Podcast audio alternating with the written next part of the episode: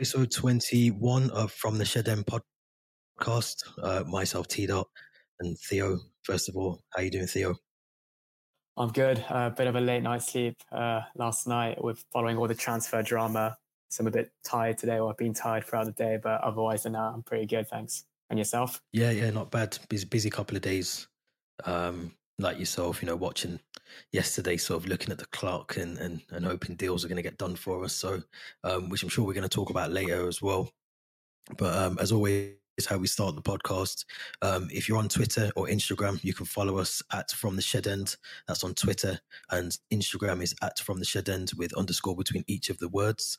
Um, so give us a like, um, and obviously on YouTube as well, so you can subscribe to us and um, give us a like, comment on on the videos as well. So all of that's appreciated. But if we we kick off straight away, um, brilliant game. Well, I'll say brilliant. Depends how you look at it from what perspective. But um, Anfield, give me your thoughts. Liverpool one one. A lot to talk about. I mean, you kind of summed it up there. It's kind of how you see the game, how it kind of unfolded. It's a brilliant point given the circumstances, being down to 10 men and playing a full 45 minutes with 10 players.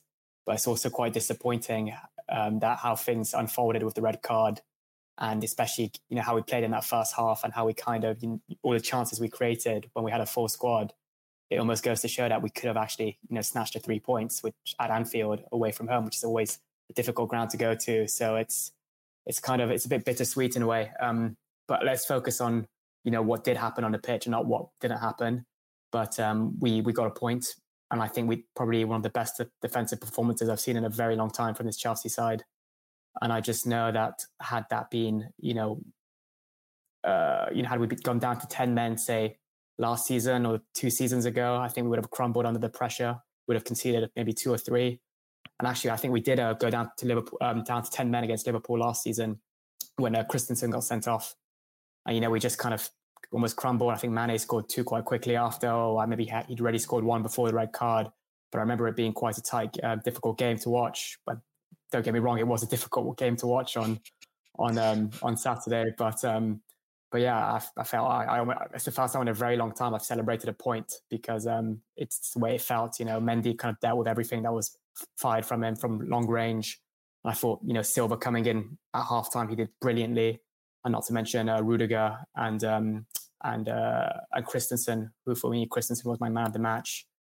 But yeah, overall an amazing defensive performance, and I think what Tuchel's really brought to this team, having come in in January, is this kind of defensive stability, where it almost looks like we're not going to concede a goal, and you know we know how to defend leads, we know how to defend, um, you know, draws in this situation, and it was overall a fantastic um, one point. I'm going to put it like that. yeah, yeah.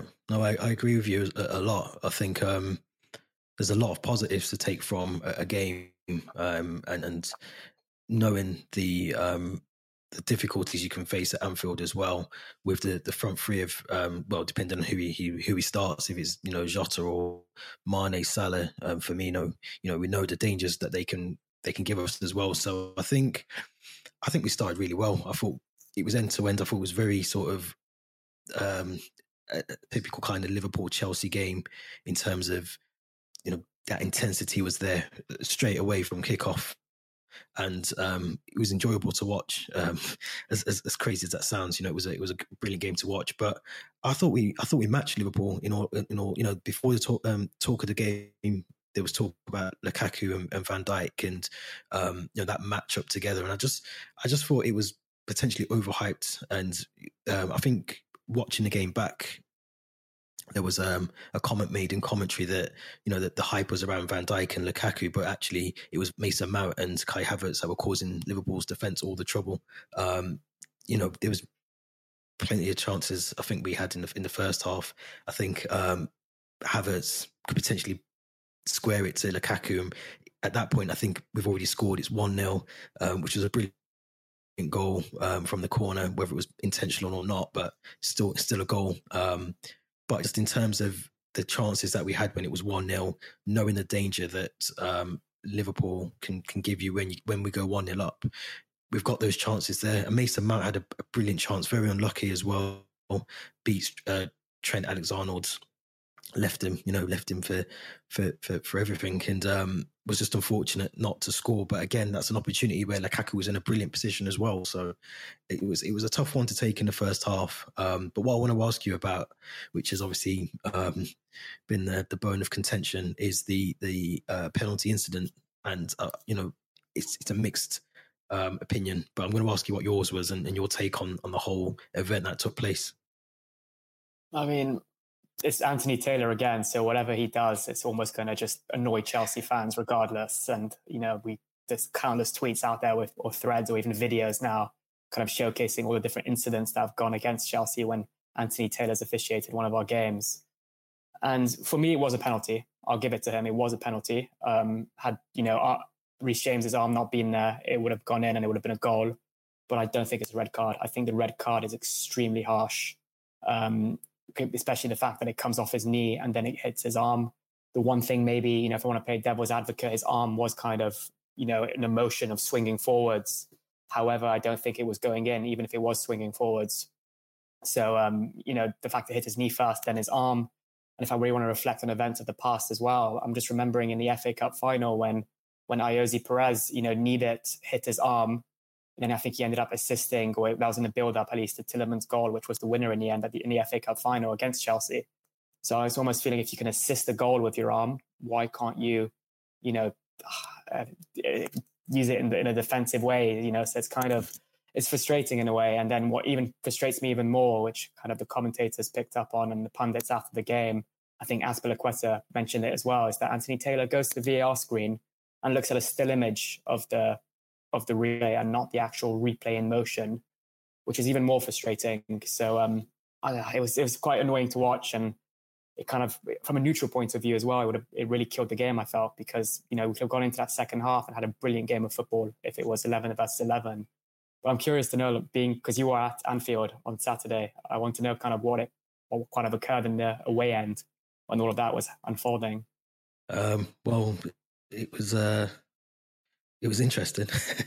Put it like that. Um, it was it was it was it was hard to tell. I think because I think at the at the time, it almost looks like it just hits his knee. Um, you don't really see it. Obviously, the, the, the, sort of quickness that it all happened in as well. I don't think you actually get to see what's actually happened. You you kind of caught up in the moment of the game, but um, watching it back, uh, it was. It's a harsh one, and I know the letter of the law is that it's touched his, it's touched his arm, it's touched a part his arm, which is technically in the laws of the game, it's handball.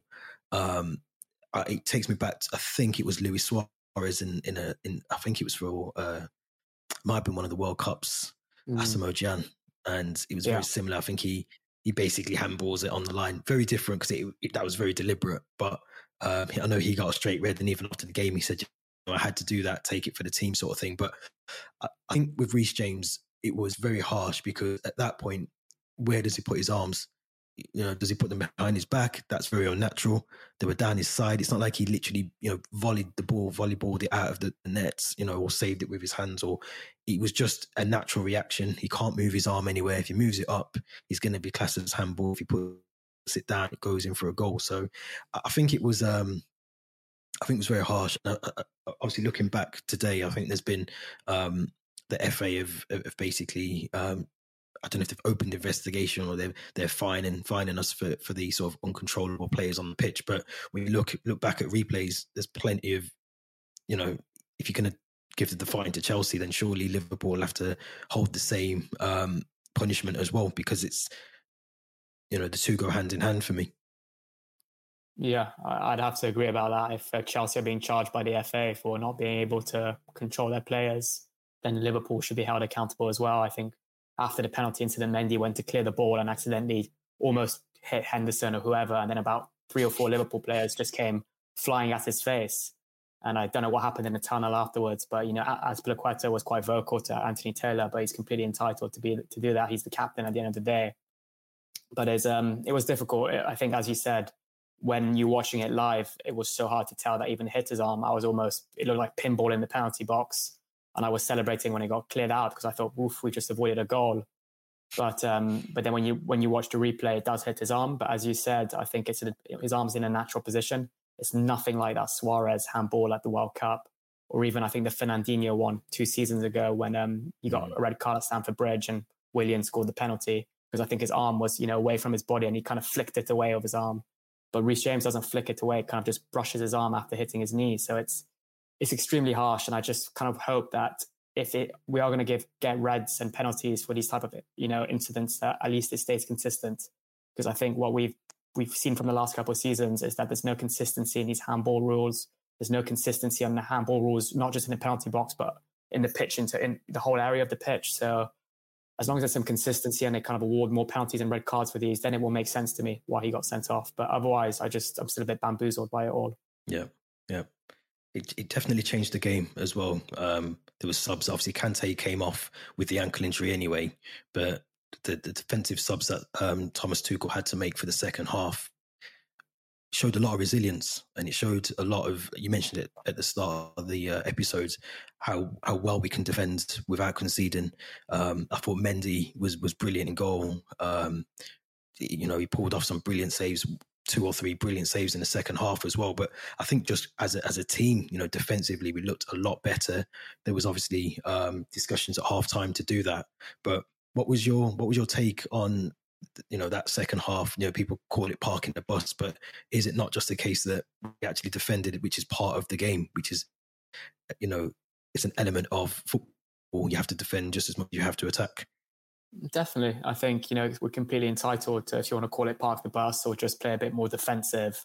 And you can say we were defensive, but I think we still had one or two shots on target in that second half. I think with the Kovacic chance and uh, the Lukaku volley, I think when Alonso headed it to him. So it was almost maybe we're defending, but in the hope of maybe having a counter attack chance and trying to score. But um, I think when you're playing like a, a, team like Liverpool with 10 men, you've got, you're almost forced to just park the bus or play with, you know, 10 players behind the ball at times. I think Lukaku was quite, you know, the sole striker, you know, in the hope that we'd have a break, um, break a, a, a counter attack and try to score. But um, I'm not going to criticize the tactics at all for that second half because it got us the point. And um, as you said, um, Mendy was Mendy was superb. Um, you know, I think I don't think they had a kind of clear cut chance. A lot of the chances were from long range. I think Henderson, Fabinho, Van Dijk, they all had chances from long range, and Mendy looked comfortable dealing with those, and he did a great job. So probably my second man of the match alongside Christensen. Yeah, I'd have to second. I think the whole team could have got man of the match in yeah. the second half. To be fair, you know, everyone literally worked ten out of ten for the effort. So, you know, I think it's um, definitely a point gained rather than two points lost.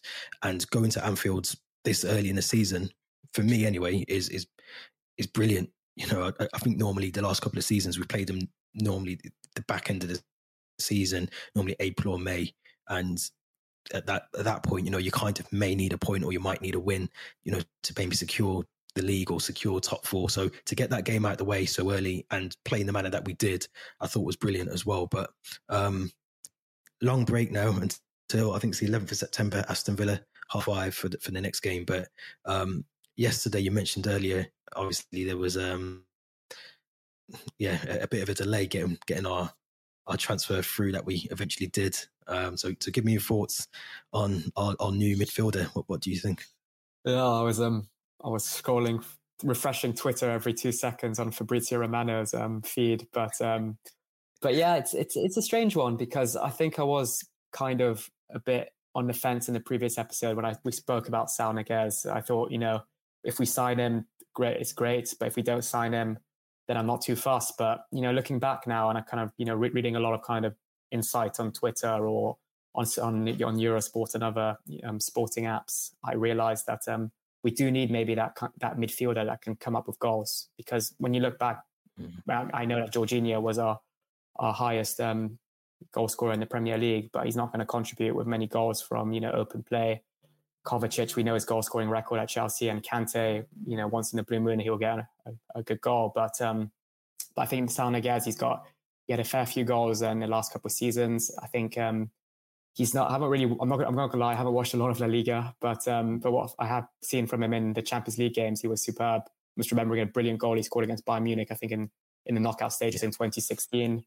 He might have even scored at Stamford Bridge when he, we played them in the group stages. I think in the back end of 2017, and he's a very good player and he's a Spanish international as well. And I think the fact that Marina Granovskaia probably managed to haggle to get him on loan first with an option to buy, not an obligation, but an option to buy for 35 million. is absolutely superb business, I think, because should he perform, we get him for 35 million. Should we not be that fast in signing him, you know, on a on a permanent deal, we we miss out on him, but we know we wouldn't have paid, you know, any any money at all. So I, I am excited to see him, and I think you know it, when we spoke about the depth that you know our squad needs going into this season, having that fourth midfielder, which I thought maybe is an option, should should Gilmour you know, having having sent Gilmour out on loan, I think um, kind of solves that issue. And um, clearly Tuchel as well wanted him. So to have Kovacic, Gil, uh, Kovacic, Saul Niguez, Jorginho, and Kante, I can't really think of another team in world football that's got you know that good of a midfield in a way. So I'm excited to have him, and um, I'm excited as well to see him maybe play on against Aston Villa on the 11th of September, which I secured my tickets for today. So I'm I'm uh, I'm excited for that as well. Good job. Yeah, yeah, yeah. I think um, yeah, I think I think you're I think you're right. You know, we spoke about um, Sam Saul Niguez on on the previous episode and what he can bring to the midfield. Definitely goals. Uh, um, and definitely depth as well. And I think that is going to be key this season, regardless of whether you know we, we have injuries along the way or you know COVID might there might be a COVID outbreak as well. But I think in terms of what he brings, regardless of of those um, possibilities, is the fact that he, he can score goals from midfield, and that's something that we have lacked for a couple of seasons now. So I think he brings something different. It's a different option. Um, it allows Tuchel to potentially tweak certain parts of the, the, the style of play that we're, we're trying to bring in. Um, I'm, I'm excited. You know, I'm, I'm excited. I think yesterday when the when the deal was going through, or potentially not going through, because I think at one point um, I, I, read that it wasn't going to go through because of the Antoine Griezmann, um, Luuk, Luuk De Jong sort of deals were relying on the Saul Niguez as well, so they were all interlinked, and they all needed to go through at the same time. And I think it was a couple of minutes potentially before deadline that it actually went through. Yeah. So um, 10, 10, 50, I, I 10 58, I think it was. Yeah. Yeah. Yeah. So it was almost like a De Gea uh, sort of transfer a couple of, couple of years ago. But I agree with you. You know, I think to have the option rather than obligation to buy is definitely key. And I said that on the previous episode that we need to try and get the option rather than an obligation. I think it's going to work out. I think he's going to, you know, for 35 million, I think we're going to get ourselves a brilliant midfielder, um, which we've been kind of lacking. You know, we've tried other options and brought other players in that potentially we thought could do that, but they just haven't done it for us. So I think to bring in this kind of quality um, for, for the price that we are eventually, hopefully, I think it's a steal. I really do. I think it's a steal. It kind of masks over the Zouma deal, which we spoke about last week, and, and losing Zouma um, for, for, for, the price that we did. This kind of makes up for it in some ways. It is, and it's always a bit more exciting. Maybe signing a, a you know a midfielder who can score goals than a, a centre back as well, because we did miss out on on Koundé last last night as well. I think whether you know we really went to the end with the deal, but I think Sevilla kind of upped their price, or they were asking for too much money. And again, Koundé was one I was excited about, but had it not really worked out, you know, it's kind of I would have not been, you know been really that upset about, especially with Chalobah's emergence in pre-season. And um, potentially there was Rook talks as well last night about Ampadu staying for another season, you know, but he did end up going on loan to, to Venezia, which I just want to briefly touch upon. I think it's uh, quite a poor, poor loan move, in my opinion.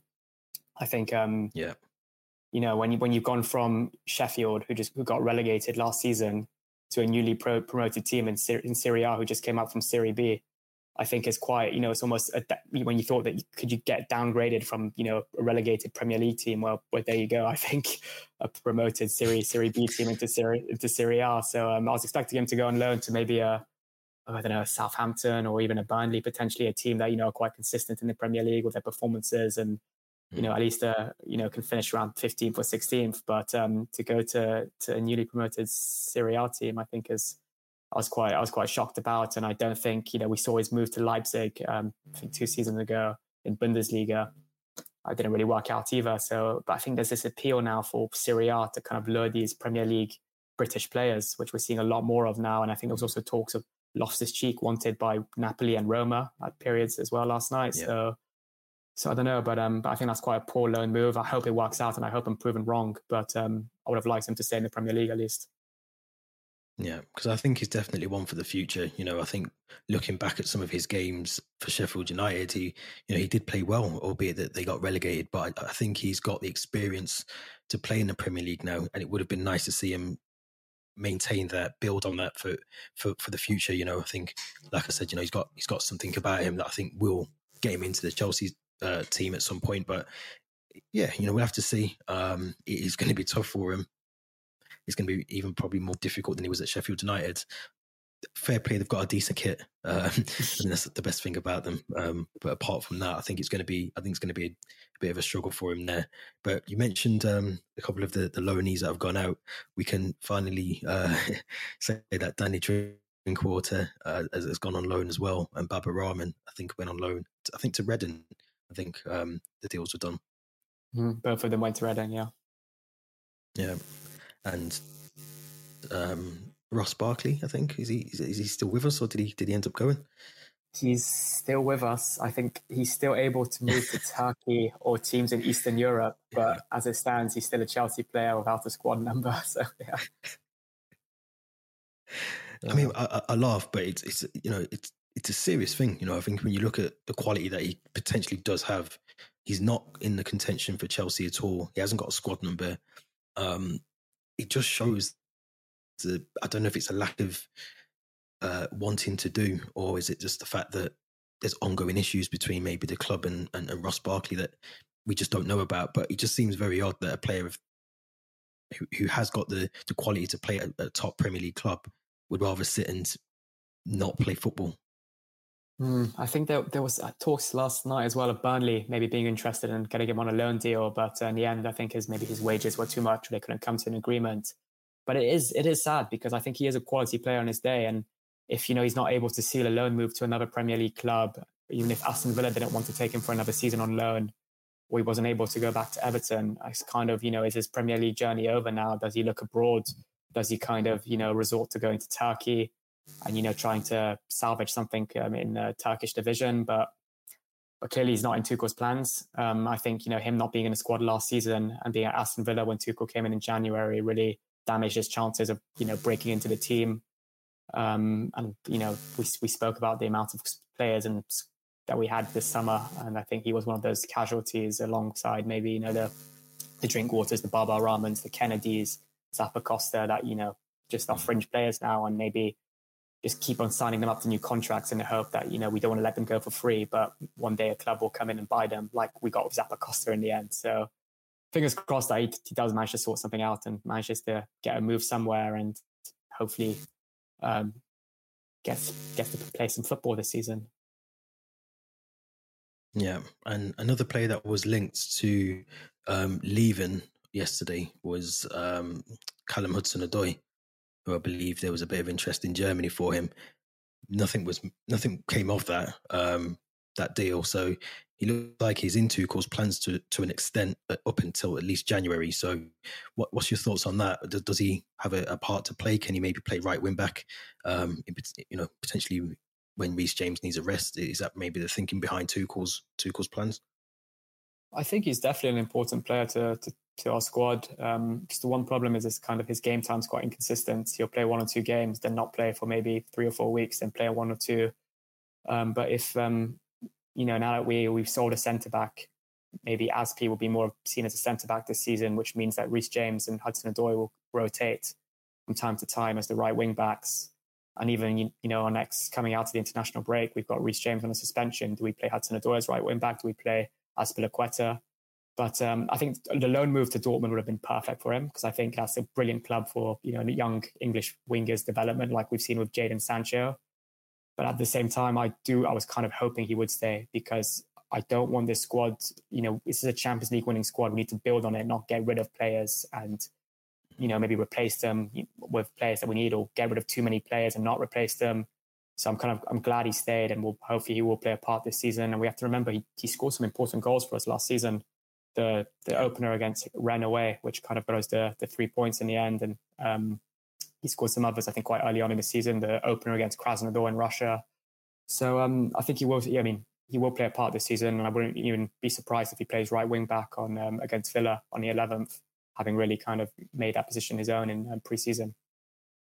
Yeah, be be interesting to see because um, I think it's straight red as well, wasn't it? So it's uh, it's a, it's a couple of games I think that he'll miss now. Um, but we'll see. Um, it's going to be it's to be interesting. Uh, I'm glad he's staying. I think he's got. I agree with you. I think he's got a massive part to play at the club. It would be a shame to see him go. But you know, I think we've got to. I've said it before on on previous episodes. We, we've got to have that depth this season in the squad for numerous reasons. And I think, like you said, you know, if we're going to try and push for the lead, you do need that that rotation in in the squad to be able to do that. You need the best players that you've got to to your uh, capability. So it's going to be interesting. I, I, still tip us for the league. I still think, you know, looking at we've, how we've played, um, you know, Liverpool was a massive test for us, and I think we passed it.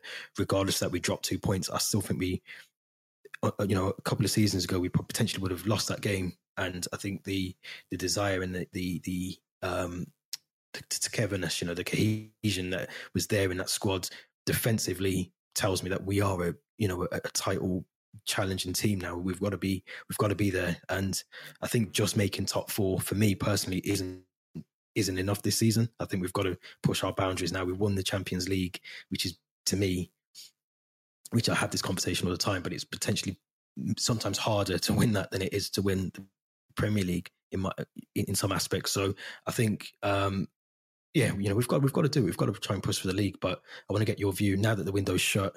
We've got Lukaku, we've got Saul Niguez, we've kept and retained the, the best core of the team, if you want to call it that.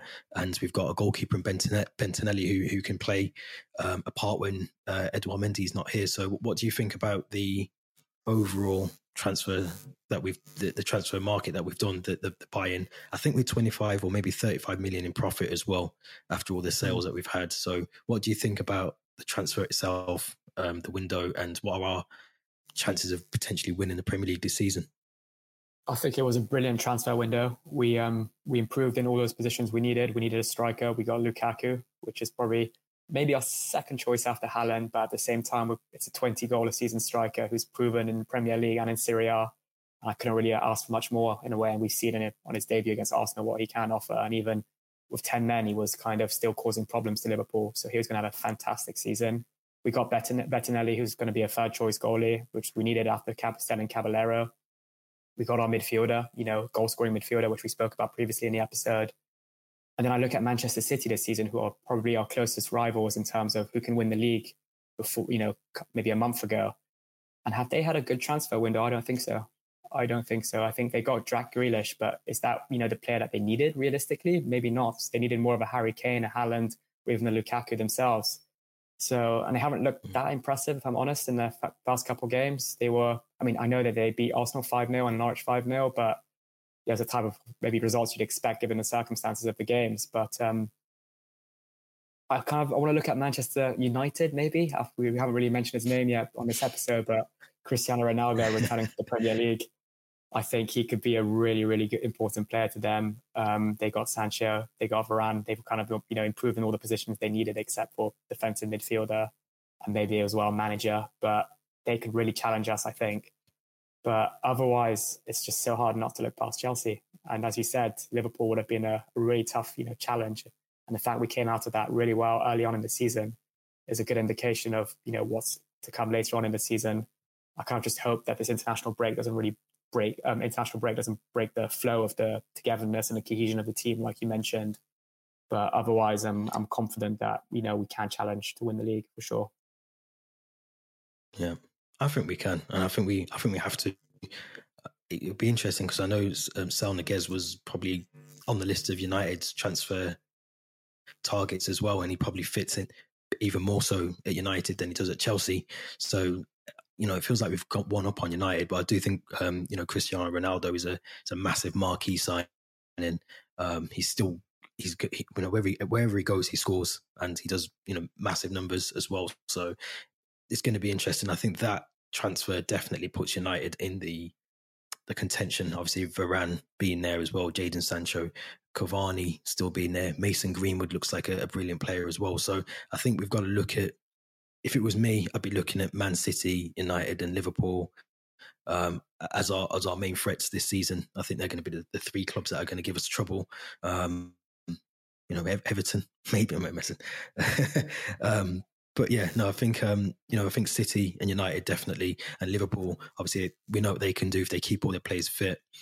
They, they're definitely, uh, you know, a, a, potential title challengers as well. So it's going to be an interesting season. Um, I agree as well. I think the the international break, and I say this every season, comes at the wrong time because we just get into the momentum of the season. Then you've got that massive break, and it feels like it's a lot longer. I think there's three internationals um, whilst the, the teams are away at the moment, and I'm pretty sure there's some in October at the start of October as well. So it's just the worst thing that you can do during a season. Yeah, I'm just remembering the last international break just after I think after Easter weekend, and we came out of it with a a five two defeat to West Brom. So um, yeah, I, I just really hope that doesn't really break the flow of the you know these performances we're having. But I completely agree with you. Liverpool, City, and United as our three challengers. I don't even want to mention the North London clubs. I think they've had they've spent a ridiculous mention, amount. You can mention Arsenal. for, for, yeah, for the wrong reasons maybe, but but I think they've they spent the most money this this transfer window, and I don't think they've improved that much on their squads. So, um, but yeah, I think um, there's maybe they'll challenge for Europa if they get their act together after the, the international break, and um, maybe if they change manager as well, if it if it convenes to them. But but I, I think we said it on a previous episode, and we'll kind of cement our our, our kind of um, predictions again. But I think Chelsea will win the Premier League. I'm saying it again on the 1st of September 2021, so you can timestamp that. yeah, I, I, agree. I think we're going to win it. Um, we're going to be here in a couple of months and we're going to be celebrating and, and saying, well, we did tell you all that, you know, we, we were going to win the league. So um, it's going to be interesting. I'm going. it's Obviously, there's, I think, two weeks, um, or yeah, just under two weeks now till we go again against Aston Villa, half five. Um, interesting game. I love Aston Villa as well, obviously, they're local Birmingham guy, so um, do have a little bit of an interest in, in Villa. But um, and they're a brilliant team as well. I think they've they've had a really good window um, with some of the players that they brought in, Danny Ings and um, Leon Bailey being a, being a brilliant player as well. So they've got some players there. It's going to be it's going to be hard, but the bridge is the fortress. So you know um, I'm confident, and I'm sure we'll we'll do an episode on that as well um, in a, in a couple of weeks or so. But any any key internationals you're looking forward to? Um, I was just looking at the score today of some of them. Um, I think France so drawing with Bosnia before this. I, am not not too fussed about international breaks. I think it will be interesting to watch the England games. You know, always interesting to see Mason Mount play on the Southgate.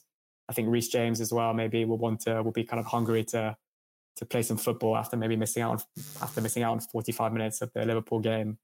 But um, but yeah, I'll put I'll say England Bulgaria. I think or England Hungary. Sorry, as my my kind of game I want to watch the most. Yeah. I'll be watching all, all of them as much as I can. Um, but yeah, we're going to be back in, in a week or so. We, uh, yeah, we're going to be going to be looking forward to the Aston Villa game, and then also we've got the Champions League forward to as well straight after that. So it's going to be all systems go after the international break.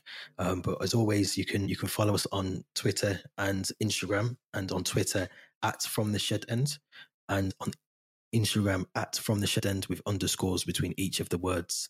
Um, and again on, on YouTube, you can can search for us from the shed end, like and subscribe, um, give us comments and all of that stuff as well. But Theo, do you want to just give the uh, the listeners your socials so they can find you as well? Sure. So you can follow me at Seski Time on Twitter. So Seski spelled the Cesc Fabregas way.